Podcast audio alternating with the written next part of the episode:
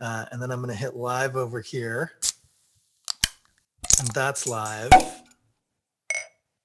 And that's live. Okay. So, hey, I think we're rolling. Welcome to the Toronto Beer Podcast with me, your host, Chris Schreier, 9:05 p.m. on a Monday with a guest. That's a new record. I'm very proud of us. My guest tonight, and you might as well just dive right in because you're visible on the screen, is none other than the legendary, if I may say so, Dan Moore, formerly of the Toronto Arrows, and more importantly, of the Balmy Beach Rugby Football Club. Dan, how you doing, buddy? Good, Chris. Thanks so much for having me on. Looking forward to our chat this evening. Absolutely, man. An absolute pleasure. We're going to drink some beers. And actually, the reason why I asked Dan is because I'm a little confused right now because I have two different cameras facing in different directions. Because I have, here it is, handily located. I have to do this on two takes. Oh, no, I don't, because this camera picks up the screen. Oh, I only have to do it for one camera. This is great. I should do it this way all the time.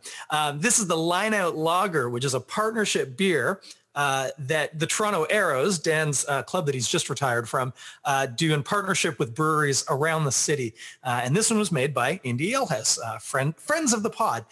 So I'm going to drink that. Dan's got some, I think he said Fernie. Is that what you got over there? Yeah, I'm in just west of Calgary right now in a town called Fernie. So I have some Fernie Brewing Co, the Lone Wolf IPA, they call this one. They have a selection of all sorts of different beers, but I particularly like this one. So nice. I thought I'd support local this evening. That's amazing. So we're going to get into these, but the reason why Dan's here, of course, as I've now thoroughly, hopefully elucidated, Dan is a former player from the Toronto Arrows. You played all their seasons, right? You were a founding member. All today, yeah. Yeah. And which is, oh, I feel terrible. 3 seasons? Two of the Arrows. All right. I couldn't remember. It's been around for 3. That's what it is. Okay, cool. Yeah. So I brought Dan on partially to talk about beer because as a rugby player, he's had a few beers, and also partially to talk about the Arrows because hopefully we'll see an Arrows season in completion this year, which would be fantastic for 2021. I've lost track. 2021. Yeah. And Chris, it's really cool. So this initiative by the Arrows called the Match Day Series, you know, they're partnering with a bunch of local craft beers in Toronto. You know, obviously sort of cool Toronto Arrows colors and logos all over it, but I think some great ways to sort of support those craft brewers that have been, you know, great for our game in sort of grassroots Ontario rugby, but also something that's cool that some of the proceeds from each beer sale actually go back to support grassroots themselves. So it's kind of coming full circle, you know, as you sort of mentioned, the rugby community and the beer community, you know, go hand in hand or beer goes hand in hand with rugby. So it's good to see that in a different initiative through this. I assumed you were going to know that. And I was totally going to ask you for details and really put you on the spot and then offer to be like, it's okay, I can look it up if you didn't know. But among other roles, Dan is a fantastic ambassador, not just for the Arrows, but for the sport as a whole, but specifically for the Arrows, which is fantastic. I've got a glass. Are you going to go old school or are you going to pour out? Yeah, I got a glass as well. I'll join you and be fancy here. All right, so we'll do a little Foley.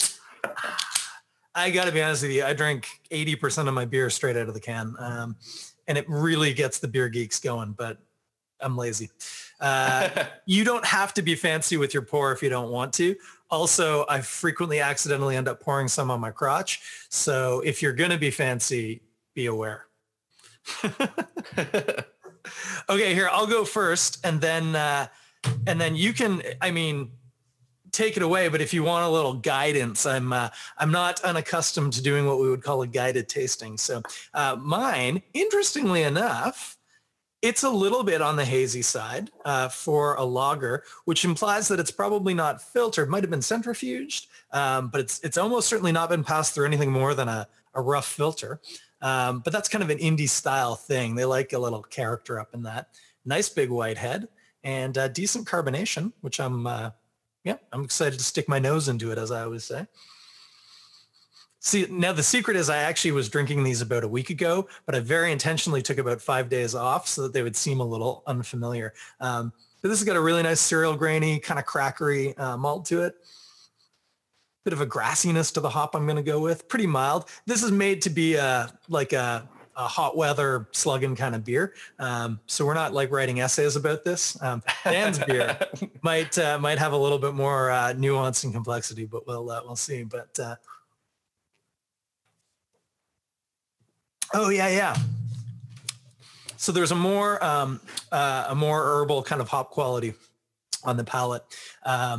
It's kind of green leafy, leaning towards maybe like green tea. And it's really nicely bitter, not IPA bitter. It's not squeaky bitter, but it's got a really assertive, clean hop to it, which I really like. This, as it's designed to be, would be a fantastic beer to sit in the stands and drink 18 of or whatever. But this is a beautiful, again, simple lager, but super clean. And of course, one of the things with a lager that I often bring up, you can't hide behind anything in a lager. So you got to do it right. Otherwise, it tastes like hell.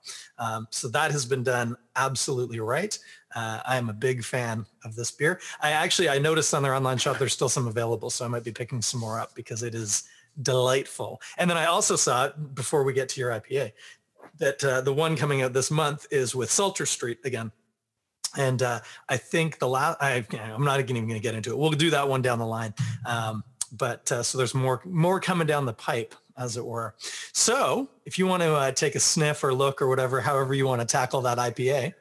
Yeah, for sure. I might need for you to guide me here. I can't say I'm a connoisseur, but I obviously sort of know what I like. Yeah. Well, what am I looking for here off the start? You've had this in the past, right? This is a regular beer for you? Not regular, but I have had it. Yeah. Okay. So as I did, first thing you always do, take a look at it. Partially because it's going to inform a little bit about what you're going to drink, and also partially because people drink with their eyes. And so it's just part of the process. In your case, if you pull that back up to the camera in there, so that also it's hazy without being like opaque. Am I right about that? Yeah. I think that's bang on. And sort of orangey red. There's a brown door behind you, so it might be color casting a little bit, but it looks kind of reddish brown. Oh, yeah. Okay. So it's on the red brown side. I dig it. Then you're going to give it a sniff. And the big things that your nose is probably going to pick up on, especially in an IPA, is going to be the hops. So without knowing specifically with that one, if it's an IPA, the hops are going to tend to kind of one of three things. You're going to be thinking about citrus, fruits, oranges or the peel, especially grapefruit, lemon, lime, that sort of stuff. Not so much lime. Tropical, which is like citrus adjacent, but that's more like mango or pineapple or lychee, stuff like that. Or the kind of what we'd say is green, which can vary from evergreen or like pine through to like leafiness or herbally kind of qualities through to weed. But you would not know anything about that, being a professional athlete and probably being sanctioned under WADA. So you'd have to just ask your friends, I guess. But those are sort of the three sides of the hops that you'd be looking at. So if you give it a sniff, do any of those things kind of show up in the aroma to you? Yeah, definitely. Like the hoppiness is sort of smelling citrusy, sort of smells orangey, to be honest. Yeah, totally classic. I mean, some of those original West Coast IPAs were like jacked with, why am I blanking here? Cascade hops. And Cascade hops are herbal, but quite citrusy and specifically orangey or grapefruity. The other side, of course, is if there's malt characteristics. If it's a West Coast IPA, you might get some. And those are going to be things like either caramel or sugar qualities, either brown sugar, burnt sugar, stuff like that. Probably not burnt in that beer. And then also things like graininess. So yeah, like I've referred to mine as being like cereal grains. So like kind of like that's kind of a generic term for just like sweet grain, something between like wheat and oats, basically. So those are the other things. And then once you've kind of set that expectation with your nose, you'll take a sip and see what's similar and then also what's different, because sometimes when it hits your palate, rather than getting, say, a lot of the citrus pop, you might find that now you're getting more of like an astringent bitterness where you feel it more than you smell it, because that's actually what most of your taste is. And then similarly, you might find that you get a more pronounced malt character on the tongue where what you're getting is sweetness. So again, any of that ringing any bells on your tongue? and I feel a little bit of depth to repeat what you said the first time, but it obviously, it doesn't feel as sort of citrusy as the smell. Yeah. It's a little bit more bitter. So I definitely get that. Totally. And then some of the ways you can start thinking about the bitterness is it an actual sensation? Like, are you feeling it on your cheeks and on your tongue? Even more so, is it getting like resinous or like it kind of squeaks on your teeth? Or sometimes there are flavors like lemon peel, grapefruit, that sort of stuff that trigger aromas that tell you bitter, but you don't actually feel bitter. And those are really kind of cool because those IPAs are dangerous. You can drink them all night. I think, to be honest, this might be in the dangerous category. I don't feel too much sort of sensation sort of in my cheeks or anything. Yeah. Yeah. Pretty smooth. Yeah, yeah, totally. And so we talk about that as like perceived bitterness versus like physical bitterness. And so you're getting perceived bitterness without the actual weight.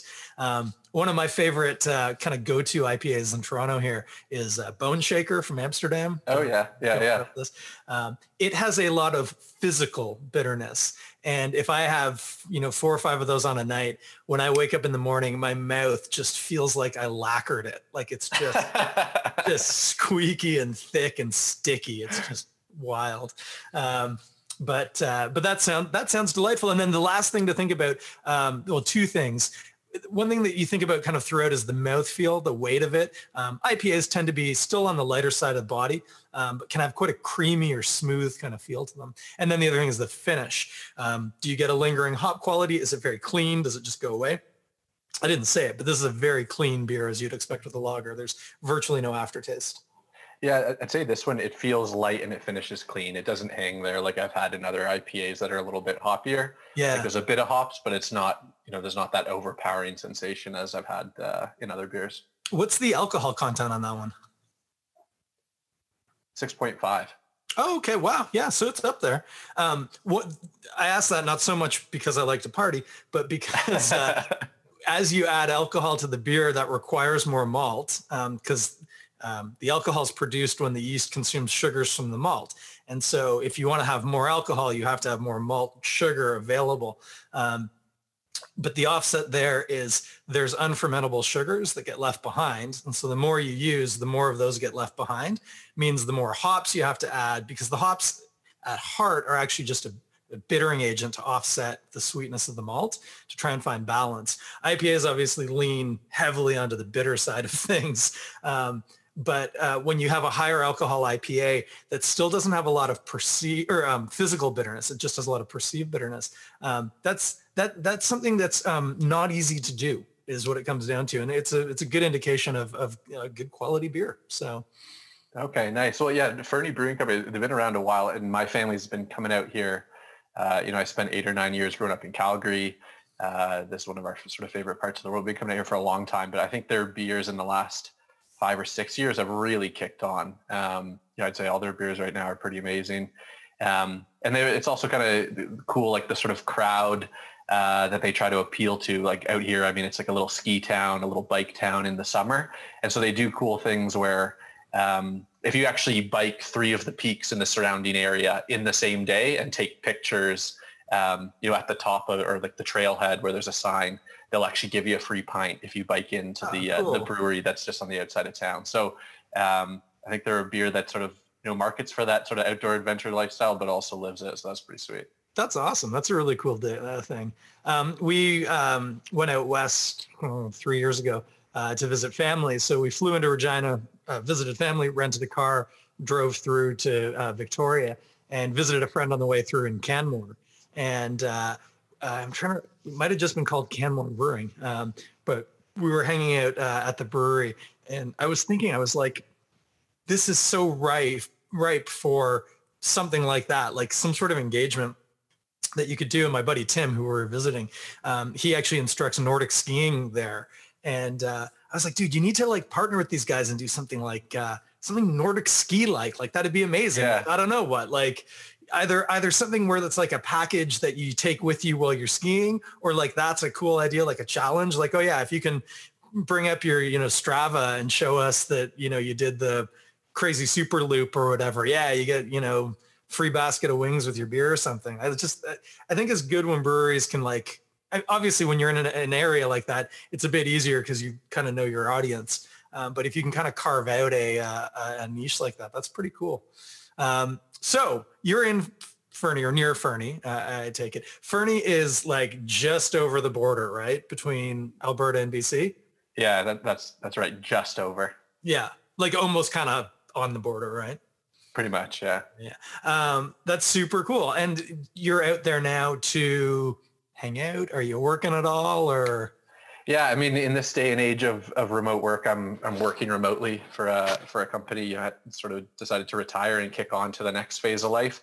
The work I'm doing is all sort of computer based, so I can kind of work from wherever. And so I thought it'd be, pretty good to sort of work hard Monday to Friday and then chase some turns on the weekend. So I've been very lucky, just trying to ski as much as I can. That was sort of one of my passions before I started playing rugby, but I really haven't skied much for like 5 years because of injury risk or because I had a broken shoulder at one point. So it was either being injured or the fear of being injured and missing out on opportunities. So it's kind of nice in retirement to get back into some of these sports that I hadn't done in a while. That's super cool. And so you ski. I was going to say that next question, ski or snowboard, but you can be forgiven. It's okay. Yeah, I think actually, I think my parents might boot me out of the house if I snowboard, but we're a skiing family. It's interesting. I think, out west in particular, I haven't really skied much in Ontario or been to many of the hills, but depending on the style of the hill, like in Fernie, there's tons of traversing. And so, right. You end up getting a much bigger proportion of skiers than you do snowboarders because it's a tough day out if you're trying to get to the, some of the best terrain. Whereas other places like a Kicking Horse, let's say, at the top of the lift, you might be standing on top of, some really gnarly chutes or some really, really interesting terrain. So there's no point in traversing in some of those places. Yeah, totally. That's funny. I know I used to rejoice. We would go to Vermont, to like Stowe at March break a couple years in a row.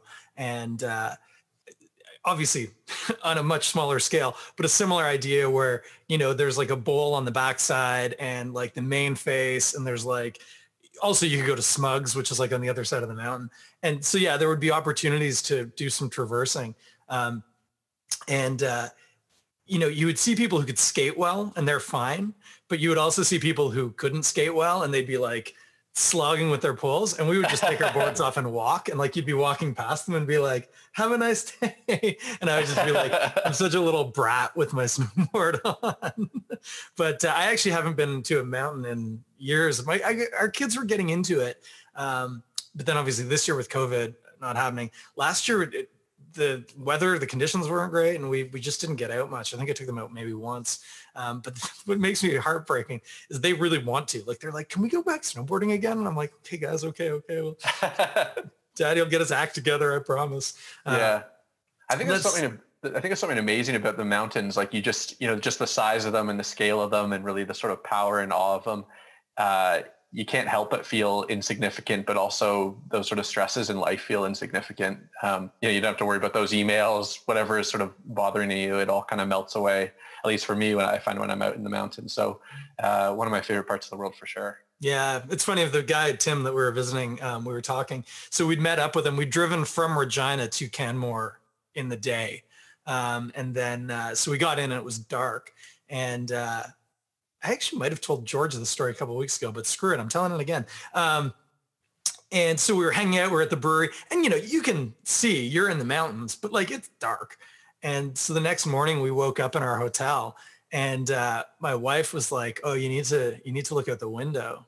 And I was like, "Oh, is it ridiculous?" She's like, "It's more than that." And it's like our window opened, and it was like the parking lot for the hotel, and then probably a 1,200-foot vertical climb right behind it of just trees and the tree line and snow. And I was like, it's like a postcard out there. And so I was talking to Tim, and I was like, dude, because he's from, he was originally from Scarborough like me, but he grew up most of his life in Pickering. And I was like, does it just kind of blow your mind constantly when you're outside? And he's like, the worry is that it's easy to forget when you're out all the time. And again, like, he teaches Nordic skiing, so he's in the mountain like all the time. And he's like, I try and be really intentional every morning to stop at the front door and be like, holy crap, like this is ridiculous. Because like you say, it's like it's so big and it makes you like so insignificant, right? Yeah.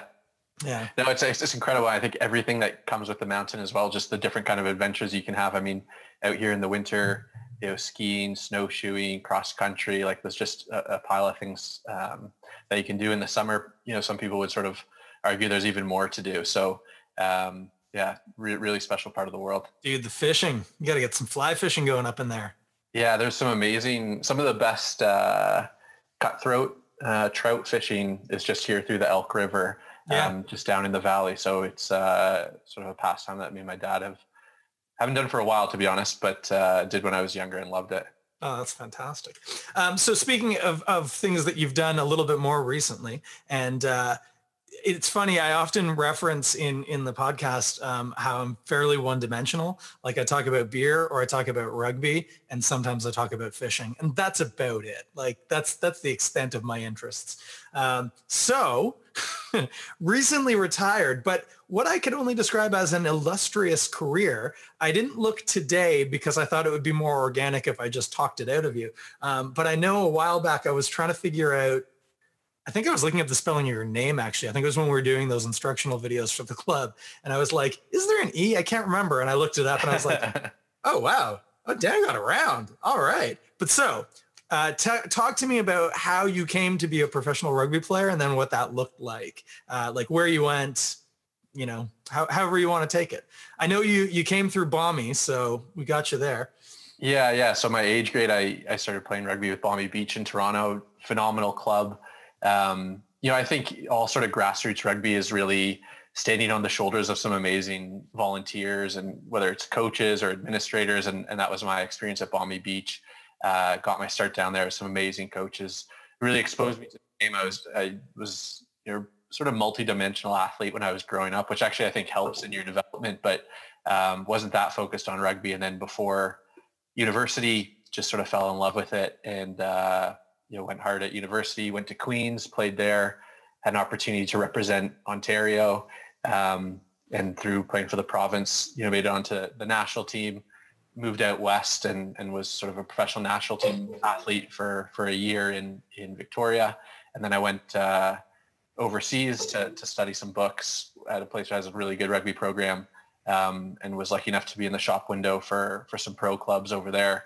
So I played a bit of professional rugby in the UK. And then, you know, an opportunity came up to move back to Toronto when the Toronto Arrows got started by Bill Webb in Toronto, in my hometown.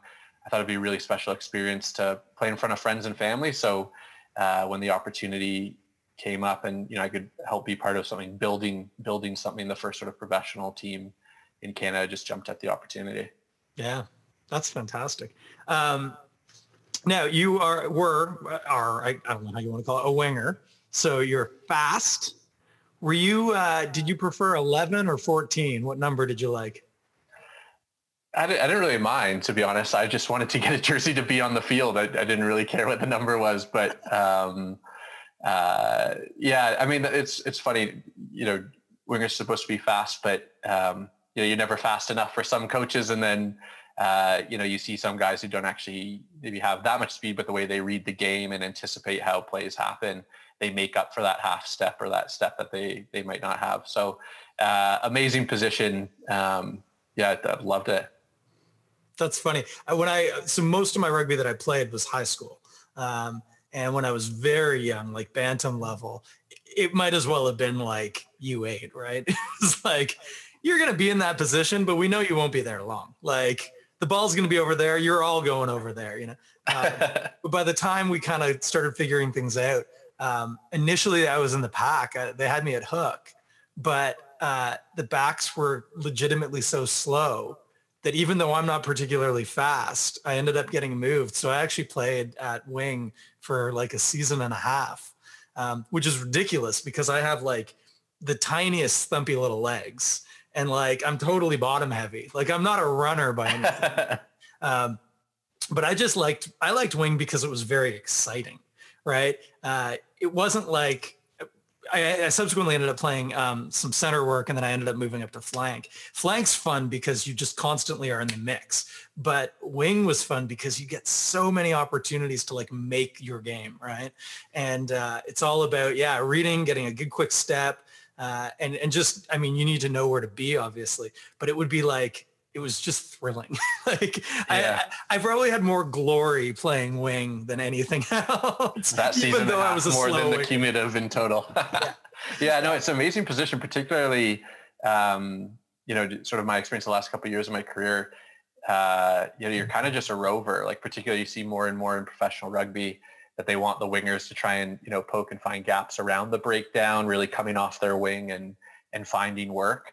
So it's a great position that way. You know, really a lot of teams, if they're accelerating at a high level, they want their wingers to be touching the ball, you know, over 25 times a game or 25 involvement, sort of maybe 10 to 15 touches of the ball. And so, you know, for a guy like myself, I sort of love that and love those opportunities. Yeah.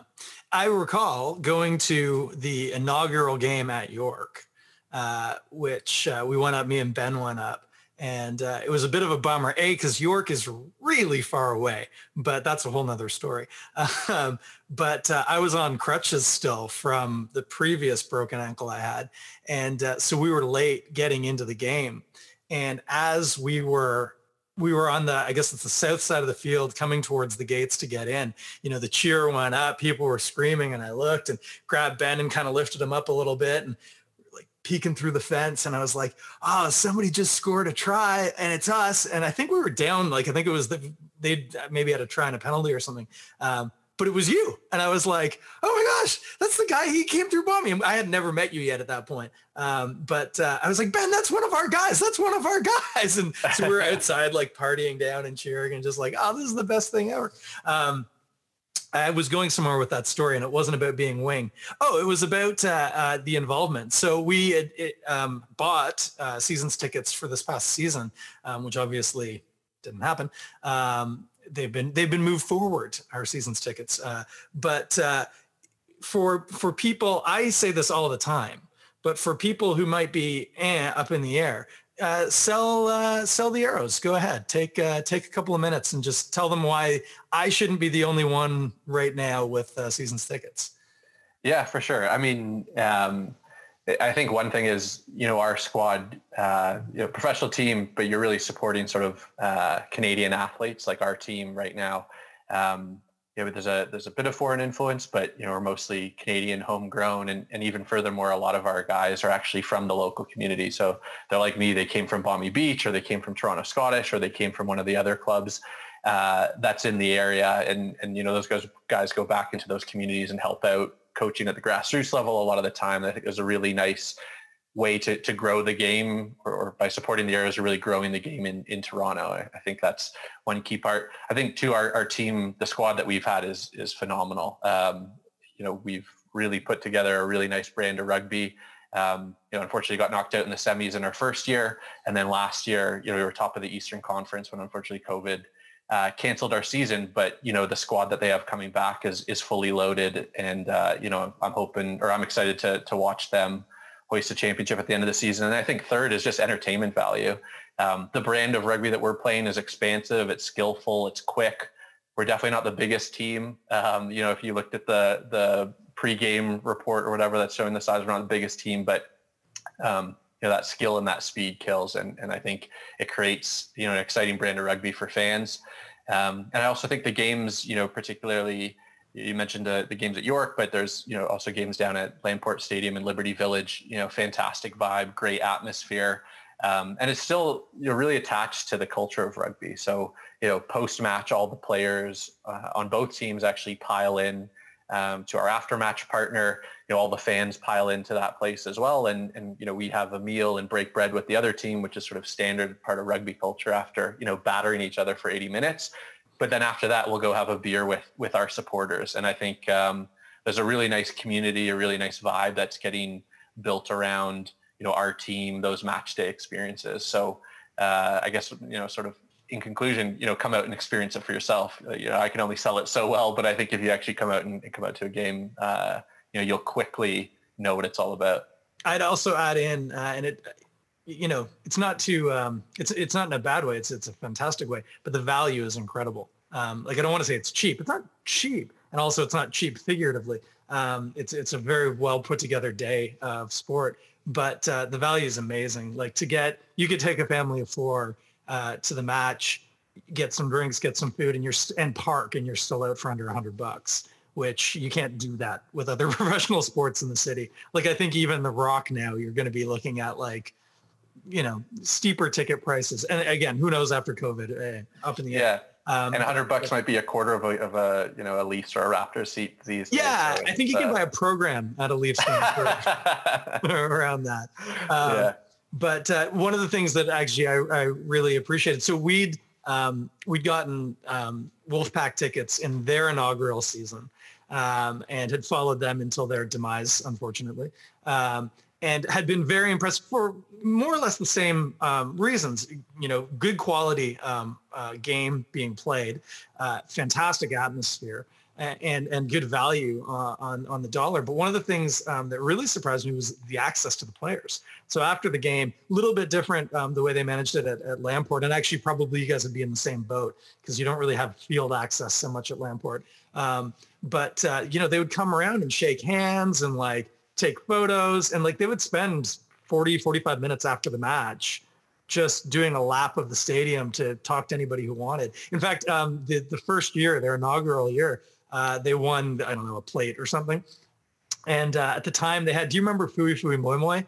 He's a big Islander. He played for Parramatta Eels in Australia and was massive. And then he came to do his, like, retirement run at Wolfpack and then got sent home. It's a long story. But he was there for the first season. And he came around and he had the plate. And we were like, Fui, can we take a photo? And so he was like, yeah, sure. And he, like, reached out to get my camera, because that was the other thing, is they'd all do the selfie for you, which was fantastic. But when he reached out to get my camera, he handed me the plate. And so we have a photo of me and my buddy Sam and Ben holding the plate together with Fui in the front taking the photo. And I'm like, what on earth? What sport do you participate in where that happens? And then, when we started doing the Arrows, and, like, especially at York, it's like, fans at the end of the game, fans, if you'd like to go meet your Toronto Arrows, please make your way onto the field. And I'm like, what? You can't make your way onto the field at a professional sporting game. You get tackled. That's the whole point. But walk in, talk, hang out, shake hands. Yeah, no. And I mean, the kids love it as well. I don't think any player on our team would claim to have the same sort of profile that, like, an Austin Matthews would. But, you know, to someone who's, you know, 3, 4, 5, 10, 12, or they're just into rugby, you know, maybe the experience for those kids is, you know, partially similar or fully similar. So I think it's an amazing experience that way. And a lot of our guys, you know, like, sort of sounds like you experienced at the Wolfpack, great ambassadors. You know, they want to be out there chatting with the fans. We talk about that as our responsibility as players to grow the game. And, you know, we can't rest on laurels or anything. We all have to be great ambassadors going out, trying to grow the grassroots, and obviously trying to create special experiences for young fans on game days. Yeah, it is fantastic. So I've said it before, I'll keep saying it, you're saying it. Like, if you're listening to this, watching this, however you're consuming it, if you know, once we've all got the jab in the arm and we can do things again, check it out. It is an unparalleled experience. And the best part is, I mean, sure, it helps if you at least have some idea how rugby functions, but you don't really need to know that much. It's a kind of logical game. Guys are moving balls that way or that way. And if you're cheering for the guys going that way, when they're going that way, you cheer. And when they're going that way, you don't. Like, it's pretty simple to figure out. And you know, it's easy game to get into. It's a fast game. It's skillful. It's really physical. I think it's got a bit for everything. You know, there's guys running around in short shorts. There's beer in the stands. Like, it's got a little bit for everybody on game day. So I think it's a great experience that way. Yeah, it is. It's fantastic. We're at about 40. I think about 35 minutes, but we can start the wind down if you like. How's retirement treating you now? Was it hard? Do you have trouble not suiting up for practice and stuff? Yeah, I mean, like, to be honest with you, it was really tough because I think as an athlete, so much of your identity is actually tied to your sport. And you know, so for the sort of 10 years before I retired, what was really driving me out of bed every day was, you know, a dream to represent Canada at the World Cup, to play professional rugby. And when that isn't there anymore. I think it takes a little while to figure out who you are without that. But I've actually really enjoyed the experience. You know, I sort of mentioned earlier, like I've had an opportunity to try a whole bunch of sports that I wouldn't do before because they violated a contract or there was injury risk or whatever. So kind of getting back into that has been awesome. And also just trying to figure out who I am without rugby. It was an amazing experience for me. Like, you know, couldn't ask for more. I was very lucky with how things panned out, and I walked away with, one bad shoulder and one knee that bugs me a little bit, but to have played at the level I did and the amount I did, really lucky on the grand scheme of things. And now, someone once told me you should always live your life with your best days ahead of you. And that's the approach I'm taking. So I'm sort of excited for what's next and figuring out what's going to make up those days. That's great, man. You're at West, do you have a return date? Are you coming back for summer? Are you going to stay through, you think? Yeah. I'm not sure. I mean, I think it's like what everybody's experiencing these days. Life is pretty fluid. Everything's kind of changing, whether it's, government restrictions or whatever it may be. So, trying to just enjoy the moment and see how things pan out and try to do it in a safe and healthy way. He didn't ask me to do this, but Coach Chris had just sent out today, Coach Chris K, we're setting up for our winter academy at Balmy, and I'm already starting to think through to summer. And so I'm just, I need to know where you're going to be at if we're going to tap you for Monday and Wednesday nights at Tubbs and G. No, for sure, man. I'm, to be honest, one thing I do want to do is give back to the game. That's given me a lot. So, particularly, I think you saw me around a little bit last winter, but would love to get back into the age grades. Was coming out to some of the 18s and 19s Balmy Beach stuff last year and sort of chomping at the bit to get involved in a coaching capacity. Well, you got to come out to the senior men's too, just for a bit of a knock around on a Thursday night, For sure. Sweet. Well, dude, I'll let you go. I've super appreciated this. Let's talk really quick. Remind us, who are you drinking? Fernie Brewery, was it? Yeah. Fernie Brewing Co. I'm drinking the Lone Wolf IPA. Fantastic. And they're obviously in Fernie. People can look them up. I'm sure they're not going to be hard to find. I'm just finished, actually, my Line Out Lager. You say it was called the Game Day Series? Match Day Series. It probably says that on the label. Right there. Toronto Arrows Match Day Series. So these are great. Salter did the last one. They've got the next one coming down. I've got a couple of breweries, and for people listening, you'll be able to guess which ones that I'm already kind of giving them quiet nudges in the background, being like, hey, if you need to talk to the Arrows about making one of these beers happen, I can connect you. I know people. So hopefully we'll see a bunch of these coming down. Because, I mean, in addition to, as you say, supporting the program and supporting grassroots rugby, they're decent beers. And for sure, I'll take it. I will take it. So, ladies and gentlemen, Dan Moore, recently retired, youngest retiree I've ever talked to. So that's got to feel good. And I know I should be wearing white pants and playing shuffleboard in Florida. Exactly, man. You need a Panama hat and pencil mustache. Maybe you should work on the pencil mustache. I'd like that. But yeah, thank you for hanging out. Obviously, stay on a minute, because once I shut everything down, I'll actually say goodbye to you nicely. Next week, I don't know what we got on. I haven't made any plans, so I'll figure it out. Maybe more hot sauce. I've been eating hot sauce recently, Dan, on the show, and it's been charming. So we'll figure that out, but same deal as always, Monday, a little after 9, I'll roll in. Probably be solo because, again, coordinating 2 people in 3 weeks. I'm exhausted. I need a nap. But we'll be back, and look up the Arrows. Obviously, when schedules get posted, I think the schedule's out, but I don't know about ticketing yet. But keep an eye out. Fantastic value. And yeah, if you're interested in rugby, even just in general, slide into my DMs. I'll help you out. But there's definitely, if you are listening to this podcast in Ontario, I can guarantee you there is a rugby club within driving distance of where you are. And so we can get you connected. So that's where we're at. Dan, thank you. You have a good night. Yeah, thanks so much for having me. Enjoyed it. Awesome, buddy. And I will talk at you guys in, about a week.